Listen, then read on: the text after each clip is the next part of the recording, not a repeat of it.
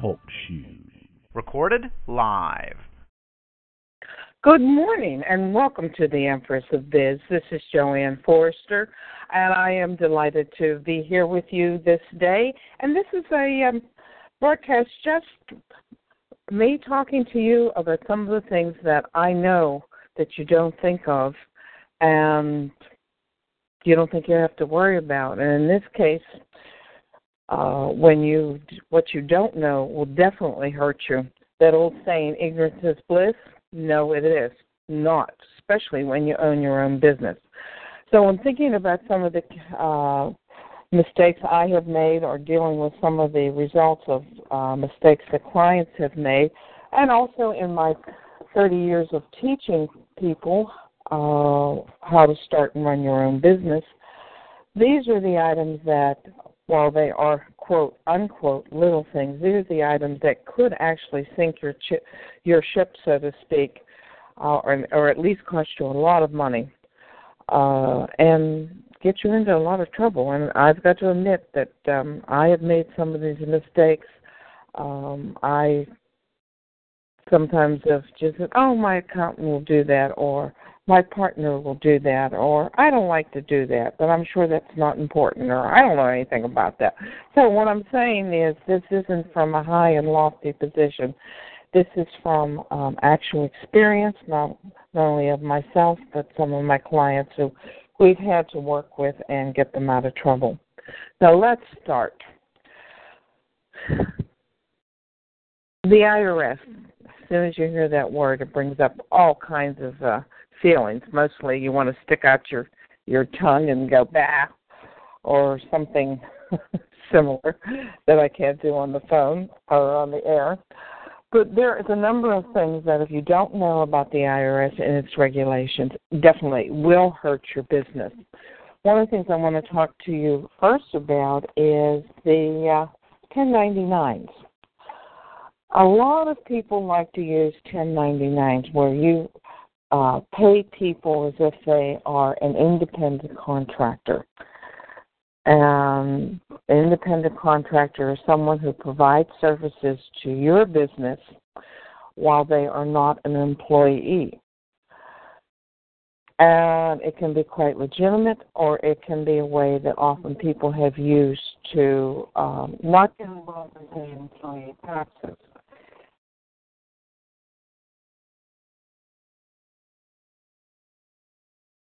The wrong way. And if employees are actually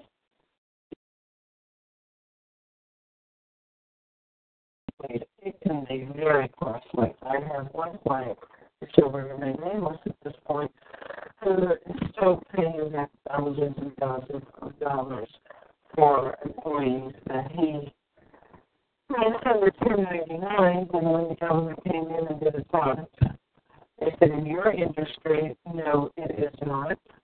And well, by the time the the fines added up, the penalties added up, he uh, was well into debt into um, under almost a hundred thousand dollars.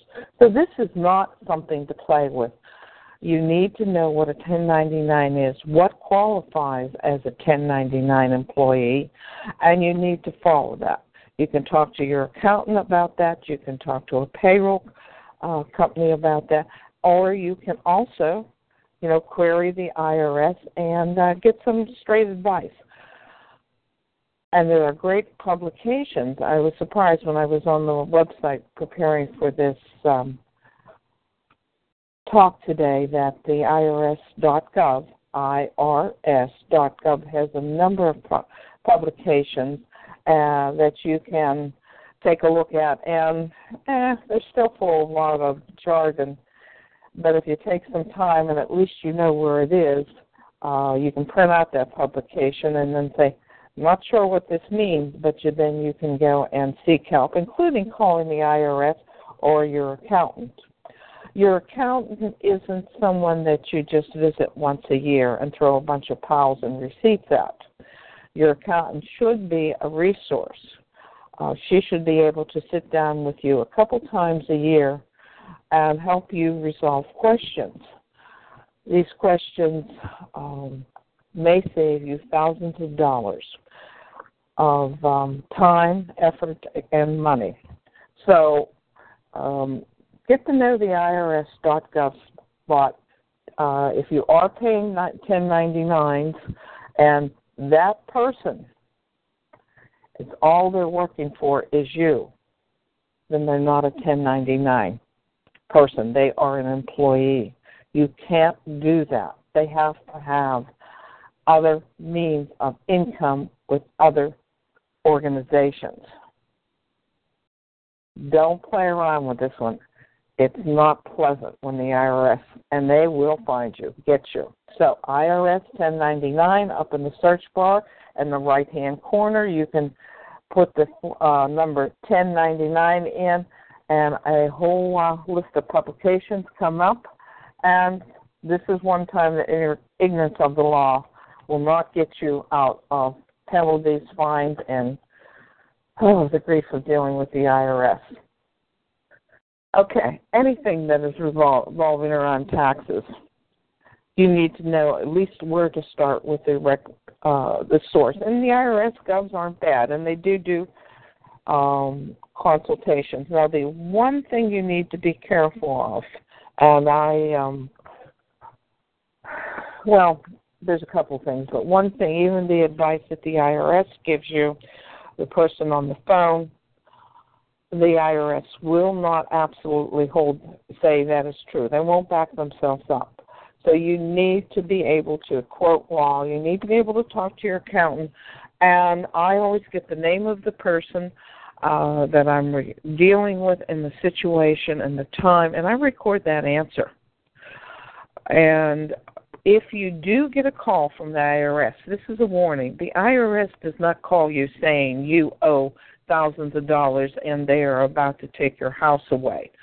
Please, that is a current scam going around, scaring a lot of people, and that is not the way the IRS works. They have due process of law. They must inform you by writing. There's a whole procedure there. So another mistake that you can make that can be costly, especially uh, if you've never had IRS problems, would be someone you thinking that you have a uh, you owe a big debt and they're coming to get you. And they prey prey on the elderly and i'm sure plenty of us have elderly parents uh, or relatives or friends that um, these um, telephone solicitors are going after and trying to scare. So that's just a separate warning and also uh, to use for yourself. IRS never calls and threatens to take things away as the first motive. Now, the second thing I wanted to talk to you about is credit scores. Yes, they do matter. Your credit score for your business, your credit score for your personal business, you. You are a business of one when you're taking care of yourself as your own household, but also your business. That credit score, and there are three major companies, but there are also a number other of companies out there. So that when you're dealing with the bank, one of the things that you do have to do, ask them what credit score company does this bank use? Because of the three major credit scores, you will have different credit scores from each one. And they may be similar. One may be a uh, very low because someone has reported a lot of information and they may be correct, it may be not, but you really need to know what your credit score is for your business or not. The three major credit score companies are all of them are required to give you a free credit report, and that is something that you want to monitor. Now, when you get those free credit reports, you do want to make sure that um, you are following up on that, that the information is correct, and it is confusing to read. Uh, so that you need to spend some time. And if you're unsure, you pick up that phone and you call Equifax. You call them and say, What does this mean? I don't understand. And you need to make them defend themselves. And if there is a problem, there is erroneous reporting on that. You need to deal with that. And I'm going to try to get someone on back again that talks and who does deal with that a great deal. I know that um, one of the things I like about one of my um, credit card companies is that they give me the credit my credit score combined credit score every month. And that's been um, very helpful as i watch my credit score. So your credit score matters not only uh, in your personal life it matters in your business. And the banker who says we don't we don't use your credit score, we weigh other matters. I can guarantee you from having raised millions of dollars and dealing with them on a one on one, that credit score is used as a guide, and you had better be able to explain the problems. So, uh, or you are at the door. I don't, you know, so uh, your credit score does matter. And also, uh, matters in your rate that you receive from credit card companies. It also matters in your job searches. It also matters in your the insurance you pay. This credit score go- governs a lot more in your life than you, you know about, and we should be much more vigilant in watching the credit score companies and be very vigilant about watching our own. Now, while we're talking about um, Oh, and you can go to free. Just put in free credit score report up and know, use Google or one of your search words. Free credit report, and that should come up. Again, watch. There's people who are going to try to sell it to you. It may be worth you to get that to watch each month, but um, get it and know what you're doing. All right, the next thing I want to talk to you about, point number three, this is something that you know I didn't pay too much attention to, but it, banks use it, um, credit card companies use it. It's the NAICS codes. The NAICS codes, North American um, CIS codes. Each business has one. It's a way of categorizing your business so that it is um, they know what you're doing. They know the uh, reports. They know the tendencies and trends in the industry, and it is used across the board. You need, and it's free, meaning that you don't have to pay to get one. You just have to need to go in, find out this correct uh, category, and uh, if you're a manufacturer, if you're a consultant, if you are a plumber, if you're an HVAC company, you all have a credit score whatever your type of business is, not credit score, NAICS score. Uh, and that's important for you to know so that um, you have that. I mean, every time you don't know something when you are going somewhere and you're representing your company, it doesn't look good.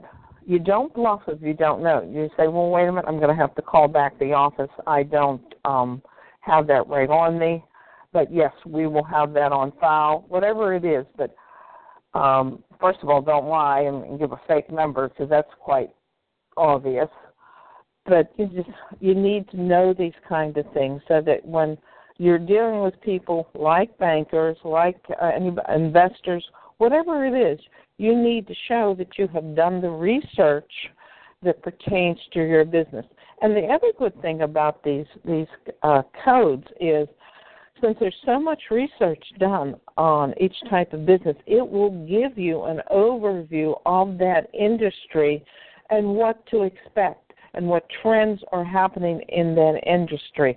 And that's good for your for your knowledge and also for your prediction, predictions of what's going to happen not only in your business but what's happening in the overall market. Use those things. Surprisingly, you will find some real gold nuggets there. So that's the third thing. Uh,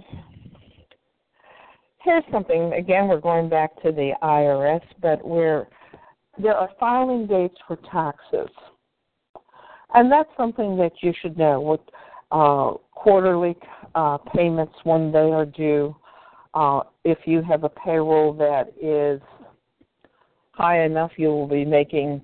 Well, some people make weekly pay uh, payments or monthly, you need to know these type of things so that um, you're not unwittingly uh, not filing the correct paperwork during the year, and you may get away from that. And that and that's something we've we've made mistakes in the past.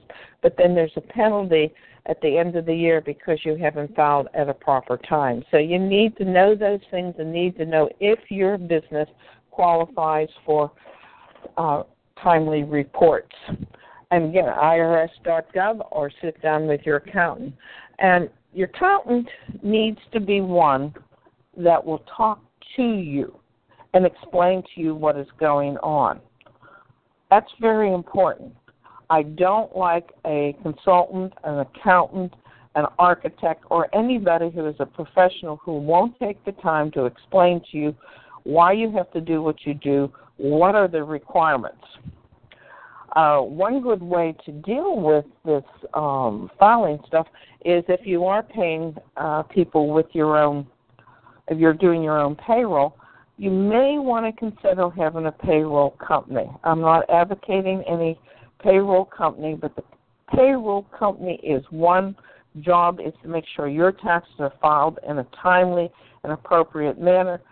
Two is to make sure that any new changes that are coming up in tax call uh, codes, they are going to know about it because that's their business and having your payroll on with a payroll company often eliminates a lot of problems. If you have 10, 20, 30 employees, you're spending a lot of time doing payroll. You really want to consider having a payroll company and making sure that you understand what your obligation is, making sure that you have um, uh, the correct procedures in line so that you can avoid the IRS and the penalties. And once the penalties start coming, it is no fun. I have had people start out with a tax bill, oh, less under ten thousand dollars, and by the time they were finished, we were looking at fifty thousand dollars because they had ignored, they had played games, they hadn't made um, a settlement, they hadn't kept to the agreement. So the IRS whether you like it or not, is not going to go away. You need to deal with them. On the other hand, the IRS gives you a lot of tax breaks if you are a business and can reduce your tax load a great deal, your personal tax load and your business, depending on how you file. So it's really important for you to be aware of all of these things that are that um, make a financial difference in your business. Remember, irs.gov, and you can take uh, seminars and webinars. Um, I do like what is happening on the internet. You know, when we started our business 30 plus years ago, this stuff was not available. So the information is out there. And being information ignorant is no excuse. There are penalties that you will pay, and ignorance of the law, believe me, is very costly. We talked also about, um, I wanted to talk also about insurance policies. Uh, this is one where I had gotten hurt very badly. It cost me a lot of money. You need to know what you're covered for. If you can't afford loss, then you that means that you had better spend the money to find out what what you need, uh, what is covered, you need to make sure that the insurance agent goes over with you point by point what is covered and not. You know, fine if it's a you know a zombie attack, that's fine, but is uh, if a flood occurs in your area, are you you covered? If you don't have flood insurance and you're in a flood-prone area, guess what? You're not covered.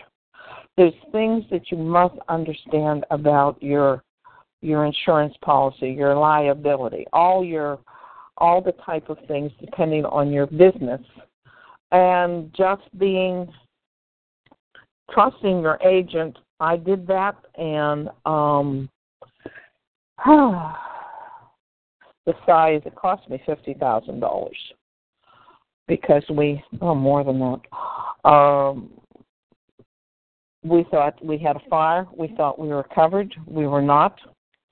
Uh, the agent that I had and the the uh, person who was managing my property, they didn't do their di- no one did their due diligence, and um, I kept on having a nagging doubt. And this is something that goes into if you have that intuition, that nagging doubt that something's wrong with a particular thing, it is. I kept on having the nagging doubt that something was wrong with my insurance policy. We were building a building, and I kept on saying to the person who was managing the property, Have you raised the insurance? Have you made sure that you have covered this, that we are covered for construction insurance. Oh, yeah, yeah, we're fine. No, we were not. So follow that nagging doubt. Make sure that you, if you don't feel right, get an independent mm-hmm. consultation. The few dollars that you spend, or get to another insurance agent, and if they tell you it's wrong, make them explain it. I'm telling you, this one is a very costly. And by the way, it is very difficult to install to sue insurance companies for negligence, which I found out. That was painful too. Very, very painful. So, know what's in your insurance policy and make sure that you have um, you're vigilant about this we have um we're almost out of time so i have a whole bunch of things. Okay i'm going to skip down to zoning. Again and do you know what zone your business is in? Do you know if you are home based you're allowed to have a home based business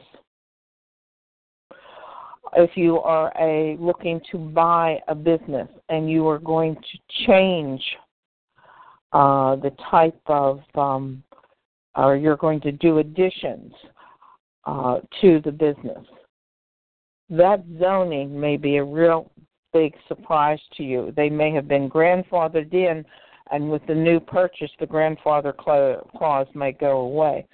The real estate agent again, I don't particularly trust them. I've had wrong answers. So I always go to the zoning department of that particular borough, that particular city, and I find out what's going on. may seem like I'm being a little too cautious, but I'll tell you this.